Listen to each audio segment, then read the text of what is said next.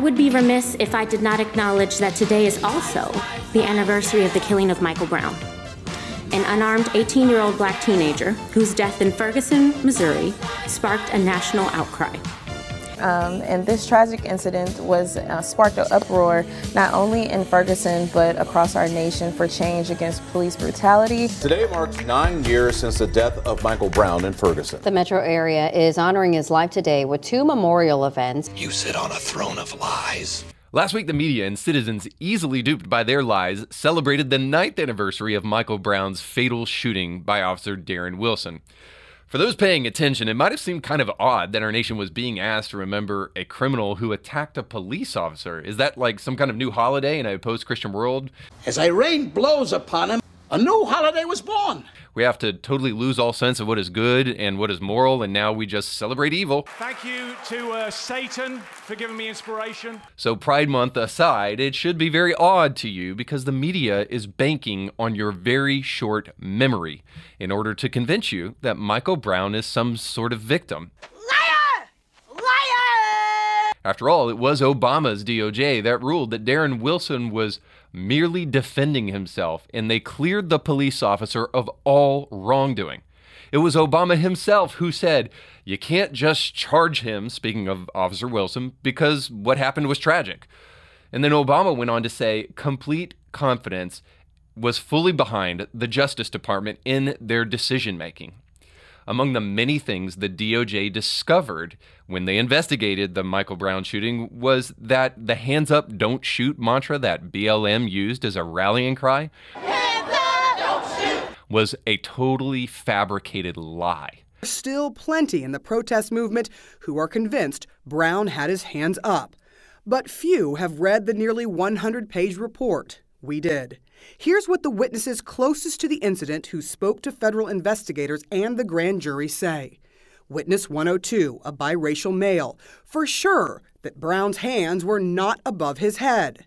Michael Brown not only did not have his hands up, but the 18 year old that was over 290 pounds and six foot four actually punched the officer in the face and then tried to grab his gun. Motivated by the facts, the DOJ was left with nothing else but to fully exonerate Officer Wilson of all wrongdoing. Many still to this day, though, when confronted with these facts, will still find a way to double down on their deception rather than to second guess what they are being told. We're debating um, whether or not his hands were up, but we're not debating whether or not he's dead or alive. Uh, we know for a fact that he's dead whether his hands were up or not, he's, he's not here. And they'll say something like this Sure, the case might be an exception, but it doesn't change the fact that there's racial injustice in policing, and totally forget that it's all built upon a lie. I would hope that you're a better thinker after watching this show. I hope you'd say, if I'm being lied to about this, what else is BLM, the media, and my politicians lying to me about? Once you've finally come to this place of serenity and hope, you can finally start unwinding the programming that everyone in our country has been subjected to over the last half century. It's then that you can come out of your stupor and ask about abortion. Maybe a baby isn't a choice, and a fetus slash person distinction is actually nothing more than a foolish talking point that runs cover for one of the worst atrocities in human history. Maybe we can get really daring and we can be honest about the genocidal nature of left wing gender ideology. Take my word for it. Women don't have penises and men don't get pregnant. Surprise. And today we'll look at Trump's indictments so we can see them for the beginning of the banana republic they are. We'll look at the claims about Dennis Prager and kid porn and see if they're true. And most importantly, in my line of work, maybe we can have a short conversation about the Crusades to see how we've been lied to for generations about this historical fact. If you're tired of being lied to and want the truth, you'll be glad you joined me today on Indie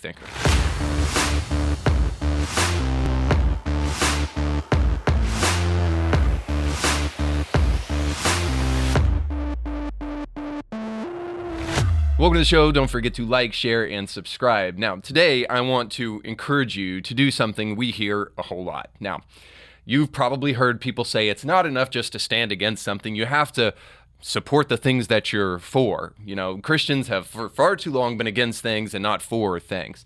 Now, while I think the vast majority of people who use that kind of platitudinal thinking are merely just trying to excuse the fact that they don't know what to stand against because they haven't fully thought about it or more importantly they're just they're just afraid of the bad reputation that might come when they actually really do take a stand for the things they need to take a stand for.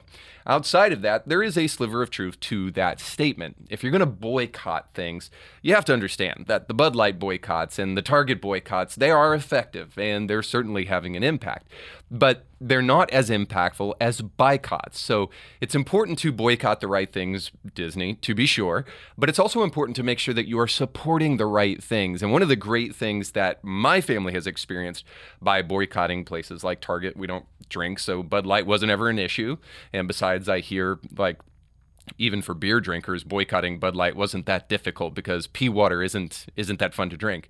But suffice to say, one of the one of the great benefits of boycotting Target has been the opportunity to rethink our purchasing and to rethink where we place our money because it's been said we don't just vote with the ballot, we also vote with our wallet.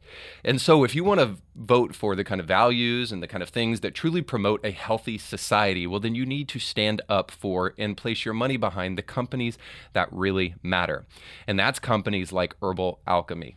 So today you can support our show by purchasing things like this. This is Arise AM Booster. It's a clean energy hunger control supplement that helps you get vitamins, amino acids, and so many other things. If you're looking to kick coffee, you can take this and start your day the right way. And then maybe you're looking for health and beauty products that are totally chemical free, all natural, and most importantly, woke free. Herbal Alchemy has all of it. They've got men's products, they've got women's products. I'd highly encourage you to go to the link in the description of this podcast to see all of the things that they have to offer. And to boot, the proceeds that go from the sale of these products today not only go to Indie Thinker, but also they go to promote those who are fighting sex trafficking and human trafficking on the front lines because Herbal Alchemy is a Christian company that supports some great works in and around our world. So, in order to see all that they have and all the great products that you can use to supplement those things that you lost by boycotting Target, you need to go to the link in the description right now on the screen or in the description of this podcast. And when you do so, you'll not only be supporting a great company, Indie Thinker I'm speaking about, but also Herbal Alchemy. So make sure to check that out today. The show today is about lying, and it could be philosophically rational to believe that there is such a thing as a noble lie. Think the individuals hiding Jews during the Holocaust. You can tell a lie that is in service of an ultimate good that is so necessary for you to lie that it is good for you to do so.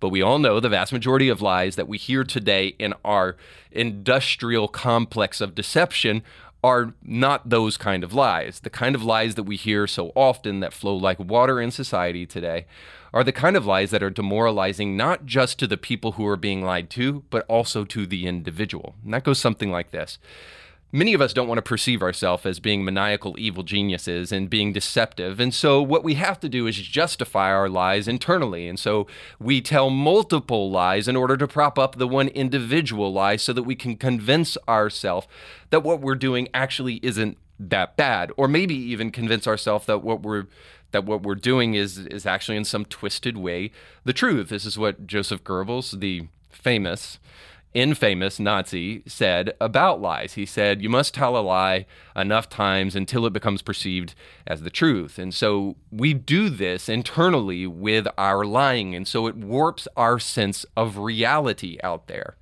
And so it doesn't just hurt the individuals who are being lied to, it also hurts you. And by virtue of that, it hurts society. Somebody once said that in order to tell one lie, you have to tell about 20. So it's not just one little lie, it's a society, a culture of lying that demoralizes everyone it touches.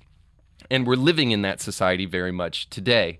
And this is no truer than in the case of the Trump indictment machine. Now, I know many of you who watch this show, you're going to say, well, Reed, I agree with you, and we've heard this all before, and it's egregious, it's frustrating, we don't have to rehash this thing. But trust me, there are also people who are going to hear what I'm about to tell you about the Trump indictment machine, and they're going to say, uh, well, Reed, you're obviously just listening to Tucker Carlson or Fox News or somebody out there who's misinforming you, and they cannot see the truth right in front of their face.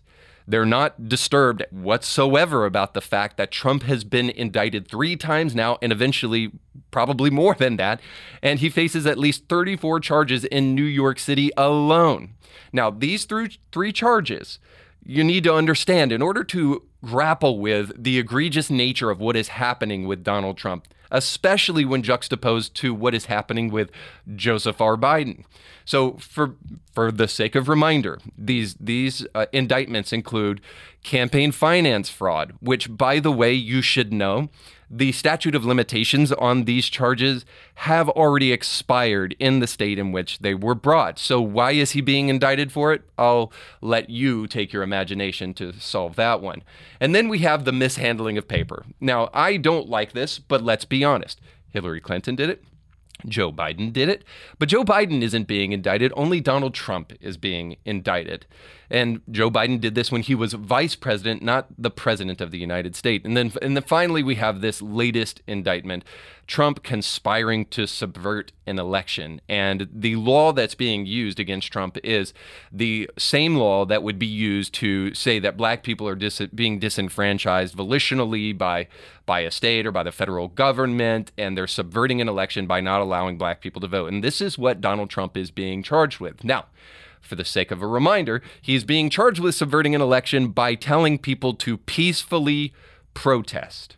Now, this should all be egregious to you. Much of what Donald Trump has done, I don't like. I don't like the mishandling of papers. I don't like the way that he told people the election was rigged in ways that he couldn't prove in court and creating this really kind of tension within the Republican Party about whether or not we can even trust elections in the first place, but yet we're being told to try to elect him in 2024. It's just all of these things boggle the mind, but there is no doubt that when you look objectively at these charges, we are looking at a witch hunt. And it is an incredibly dangerous witch hunt because it's one that potentially creates the feeling, if not the obvious notion, that we are living in, or at least closely encroaching, a banana republic.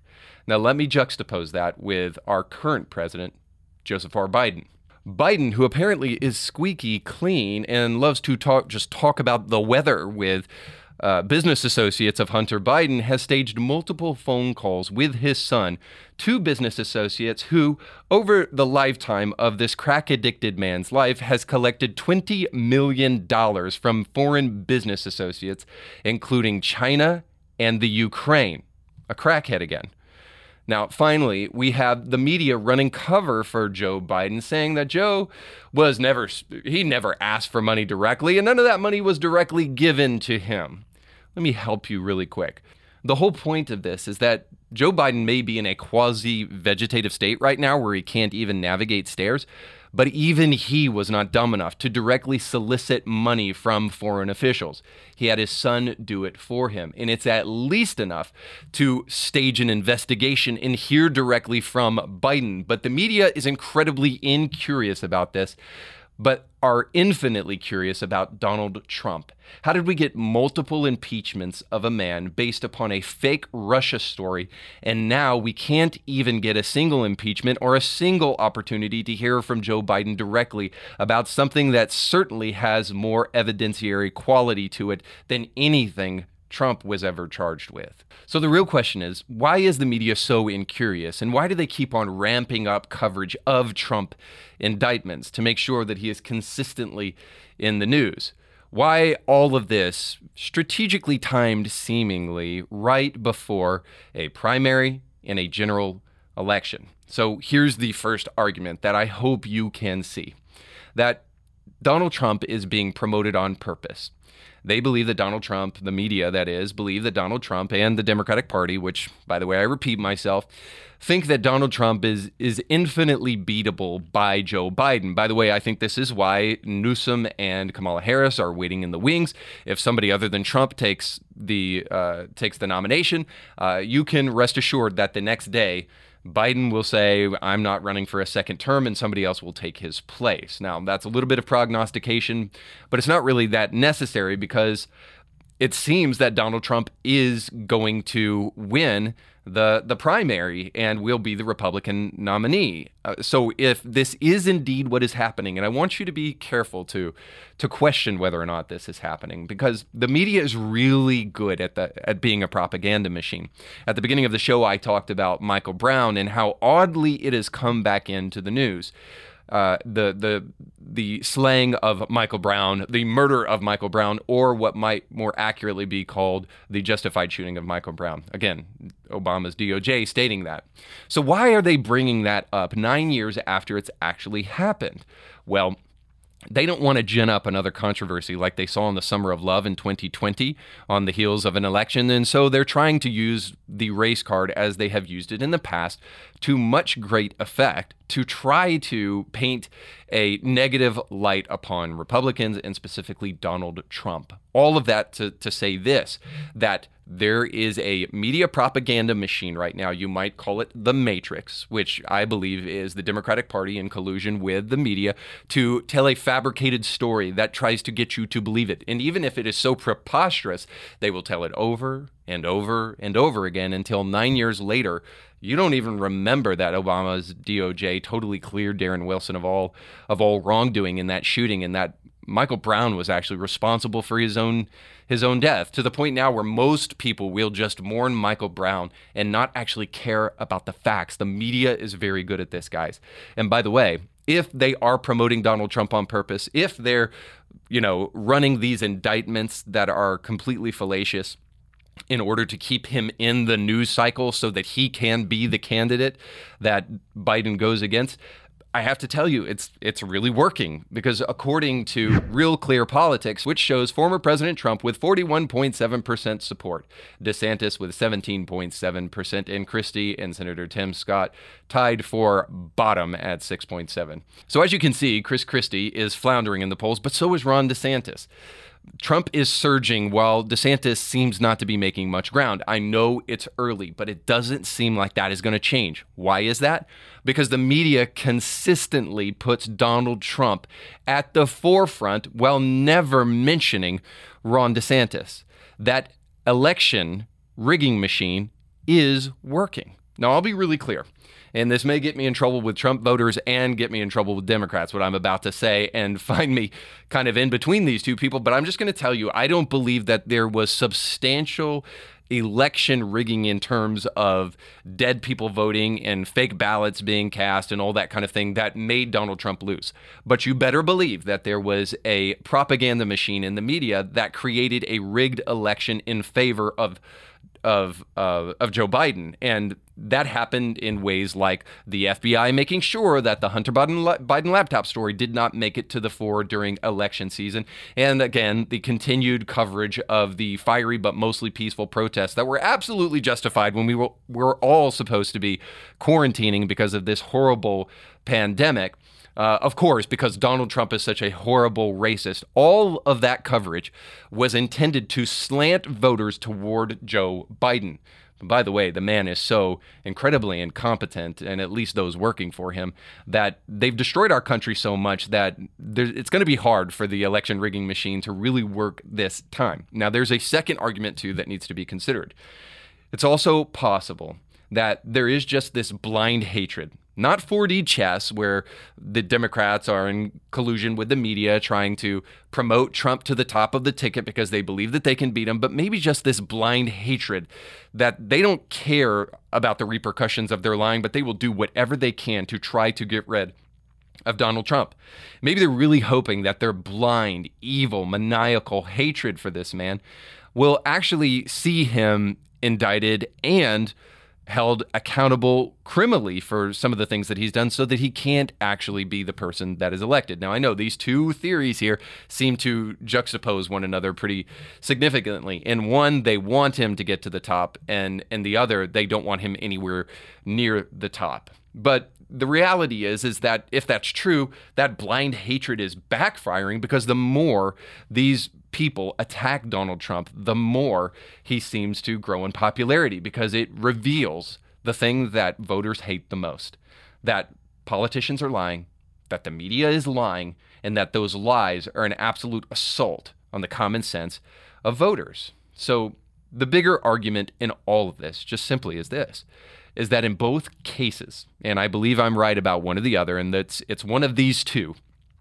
In both cases, the left is using dishonest tactics for personal gain, and it makes them evil. In the second case, they are blindly hating an individual, probably more than you should hate anybody if you consider yourself somewhat moral. And then in the first case, they are trying to do the best that they can to to distort an election through through lies. And and so all I'm saying is in any scenario, what's happening with Donald Trump right now is is egregiously immoral. And if you truly think for yourself, you should not let these people lie to you. I'll say one last thing about this. I'm I'm somewhat concerned if the first argument is true that they want Donald Trump at the top of the ticket, that they're giving him kind of this free marketing campaign because they know Republicans will get outraged and they'll want him to combat these people who are lying. Um, if if that is what is truly going on, I am very concerned about that because if the left is playing 4D chess and they want Donald Trump to go to uh, the general election, I, I I wonder why we should go along with their plan.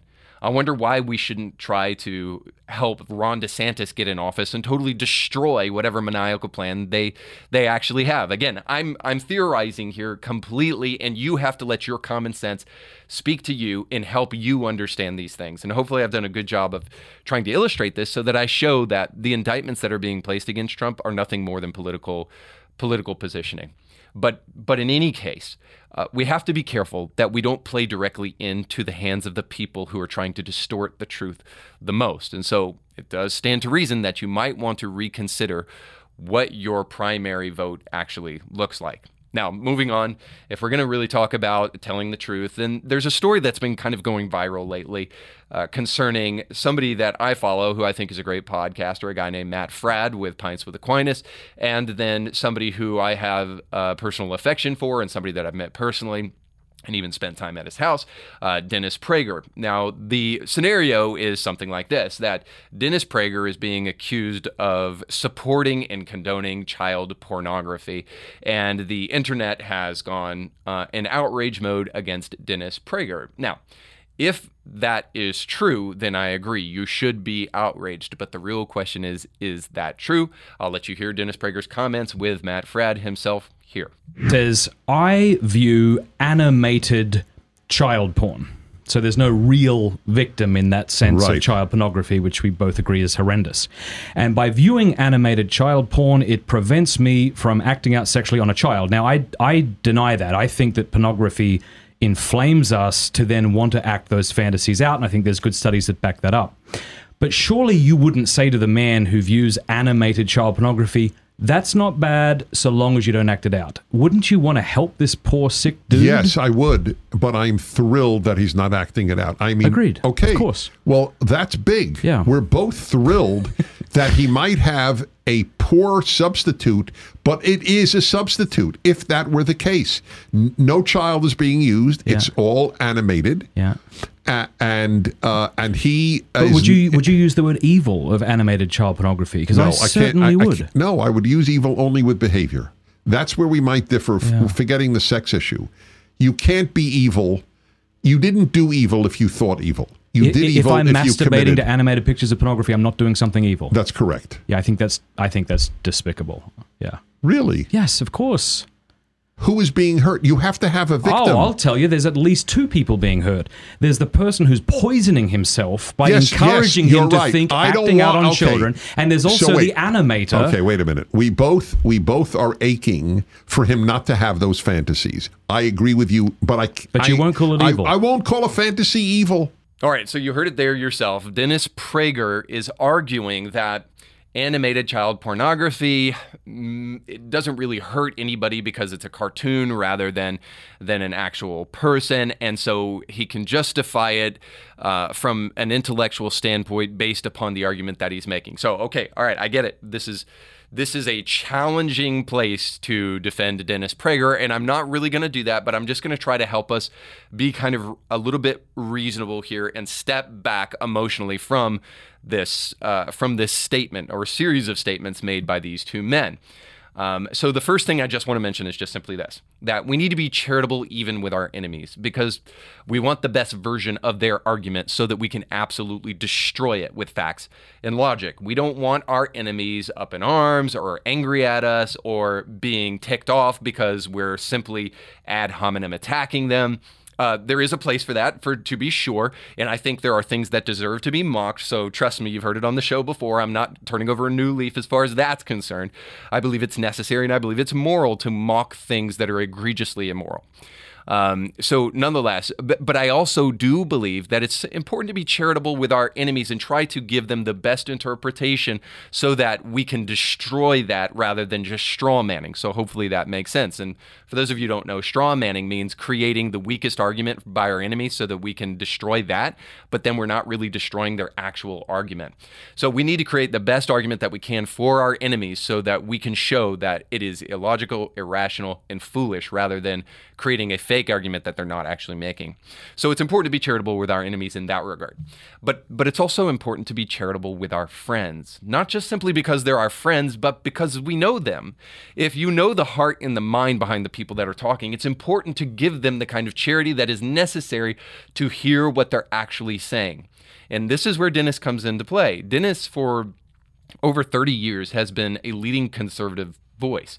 And I just have to tell you here, Dennis is not making an argument that child pornography is okay. I want to get into the argument that he's actually making, but essentially, he, Dennis is a behaviorist, and he's just simply saying that your behavior is what matters more than kind of the ideas that you have. Now, this goes back into something that uh, Dennis Prager said with Jordan Peterson on a Exodus kind of series that he did with him. You can hear his words here.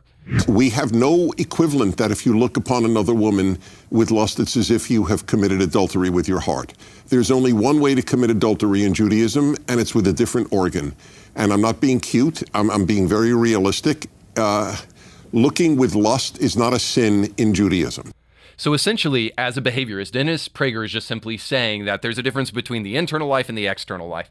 And he's making a more broad argument um, that what you say you believe is not as important as how you behave. So if you say you're a Christian, but then you go around killing people, or let's even be a little bit more realistic, let's say you say you're a Christian, but you go around committing adultery on your wife.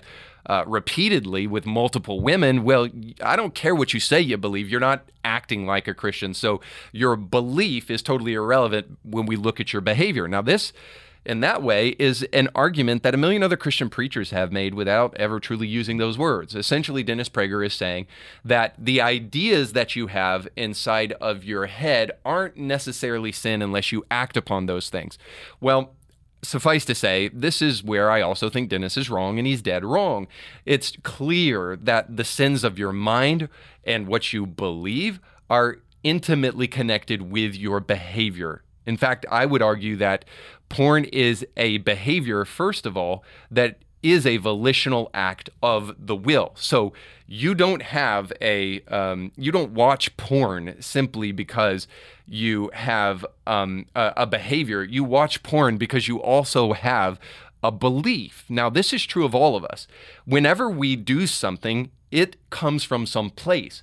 I know that cognitive dissonance, you know, happens and that we do things that don't match what we actually say we believe. But the reality is, even if it's not a formalized belief, all the time we do things and justify our actions based upon a belief somewhere deep down inside. And porn is especially egregious in this way. Not only is it a belief but it is also a behavior. So I don't really know why Dennis can get off by saying that, hey, I, you know, I think there's a distinction between, you know, what you actually do and kind of the lustful ideas that you have when it when it comes to this kind of thing. Because porn objectifies women, even if you're not specifically engaged with the woman. So it, in, it aids in her abuse. If you truly believe, and it is, that pornography is abuse, just by purchasing the magazine, what you're doing is promoting the abuse of that woman. Now, secondly, it damages the man and almost always leads to a behavior. Now, maybe you can read between the lines here what I'm actually saying.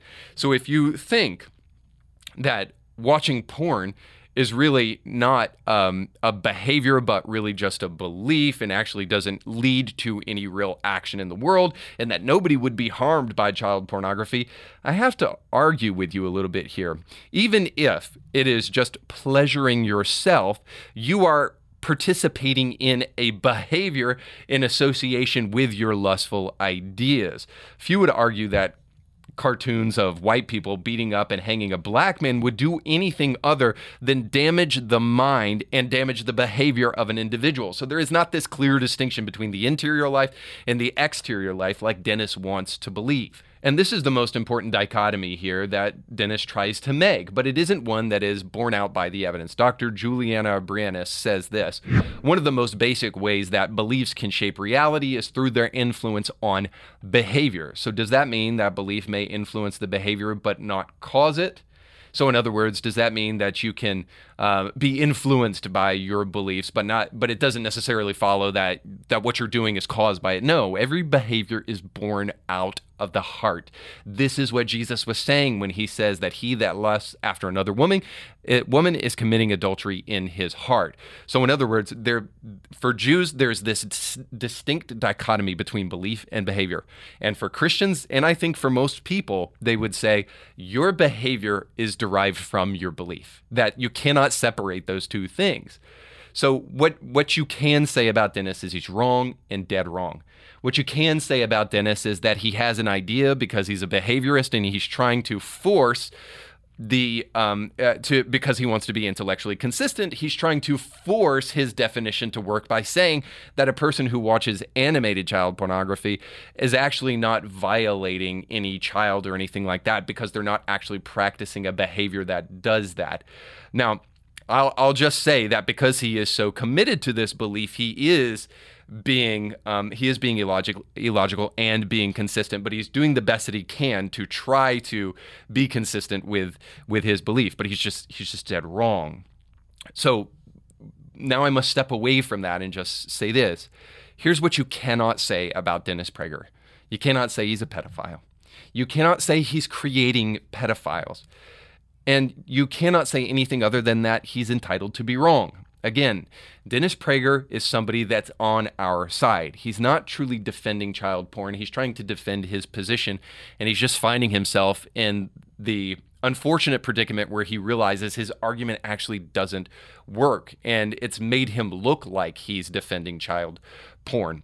See, I think it's important for us to really kind of suss out these facts when we think about them, not only so that we can be charitable to Dennis Prager, but simply so that we can understand arguments and understand them as clearly as possible so that we don't simply paint a a too easy picture of somebody that we disagree with.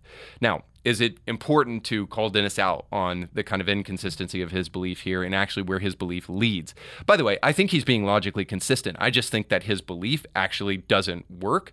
Um, and it is not borne out by the facts, and it ultimately leads to some reprehensible conclusions, as Matt Fradd said in the clip. And so, in keeping with the theme of the show today, I would just say this that the moral of the story is that we need to be careful about the lies that we tell ourselves. Because I believe Dennis has a flawed belief and he's trying to justify it logically. That's why it's all that much more important that the things that we believe are correct. Now, as a Christian and Dennis being a Jew, I agree with Dennis very often, but I think Dennis's Judaism here is influencing what he believes as a behaviorist. I think he needs to listen to Jesus a little bit more and realize that the dichotomy between the inner life and the and the exterior life are actually not that disconnected. Jews believe that they are, but Christians don't.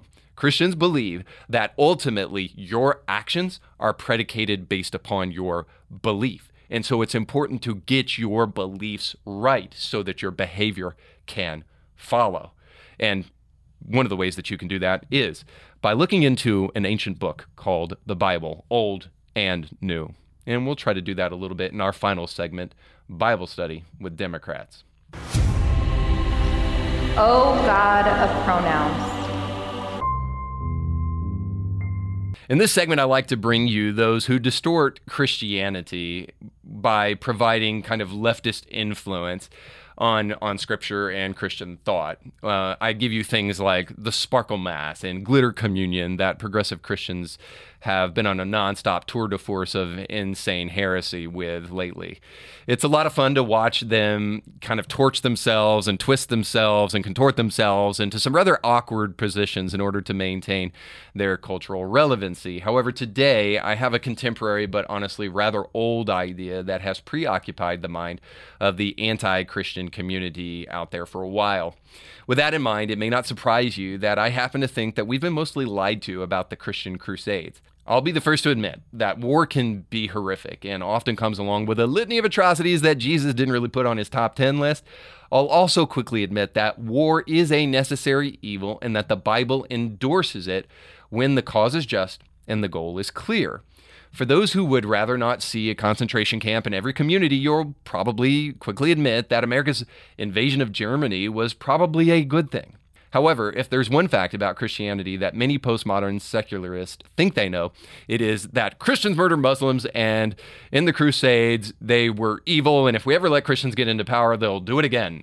So it's the number one argument about, uh, against Christianity from many people. Well, that and somebody hurt my feelings at church one time. So the unfortunate reality is the vast majority of our pop culture saturated society knows more about Taylor Swift than they do about the Crusades, and they know even less about the faith. And unfortunately, that influences what they think about it.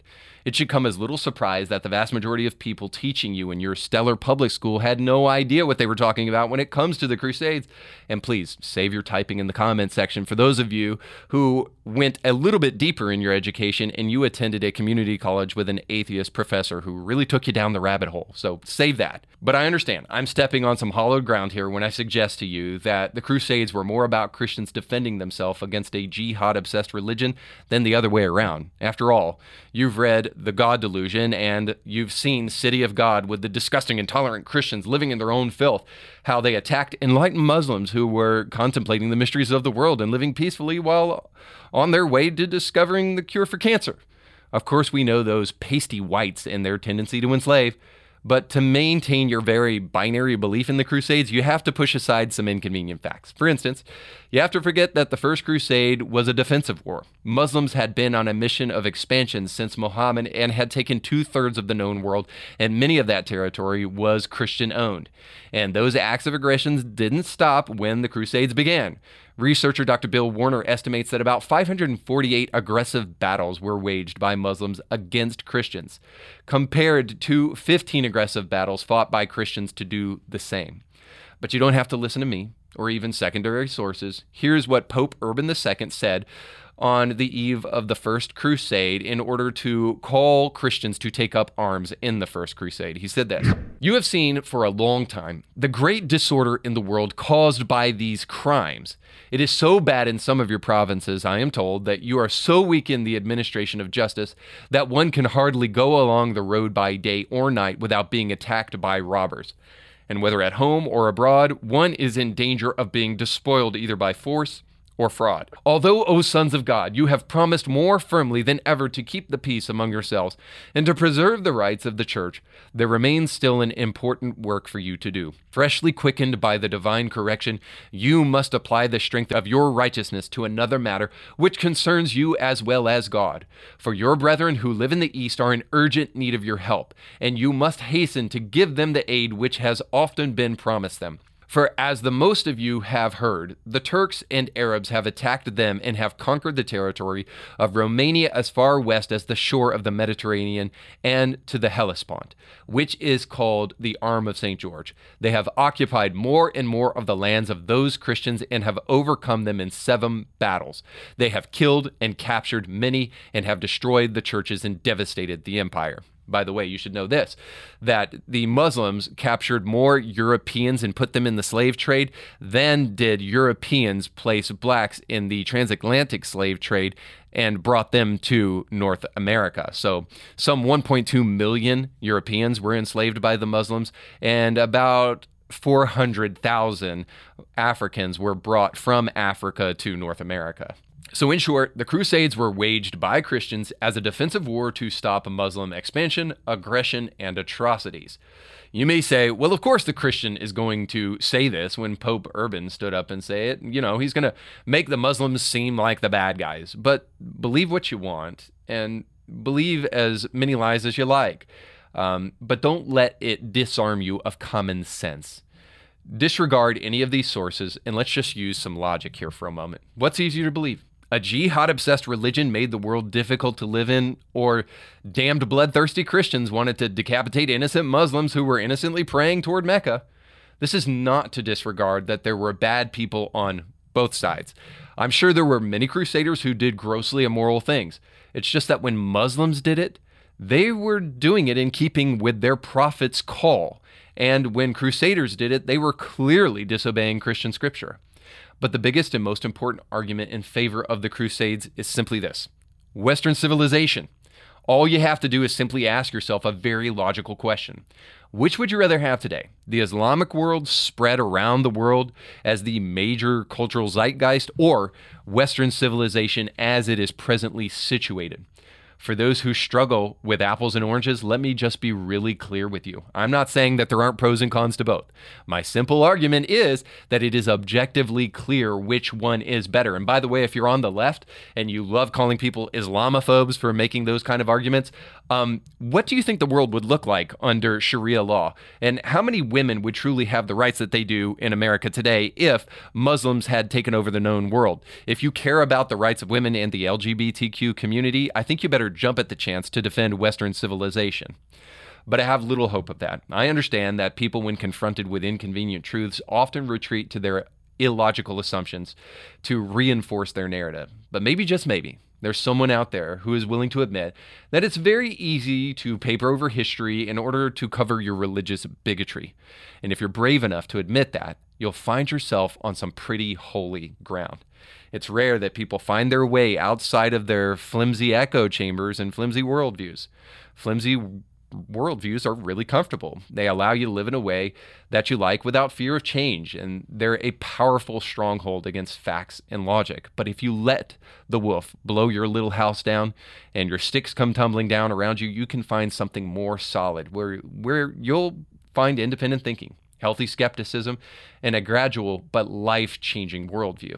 So I highly encourage you to exit the matrix that's been programmed for you. It's there too where you may take the next step in realizing Christianity is hardly what you thought it was. In other words, you'll stop living by lies and you'll find the power of truth. And I hope you do that. Thanks so much for watching. Don't forget to like, share, and subscribe. And most importantly, I hope you go with God.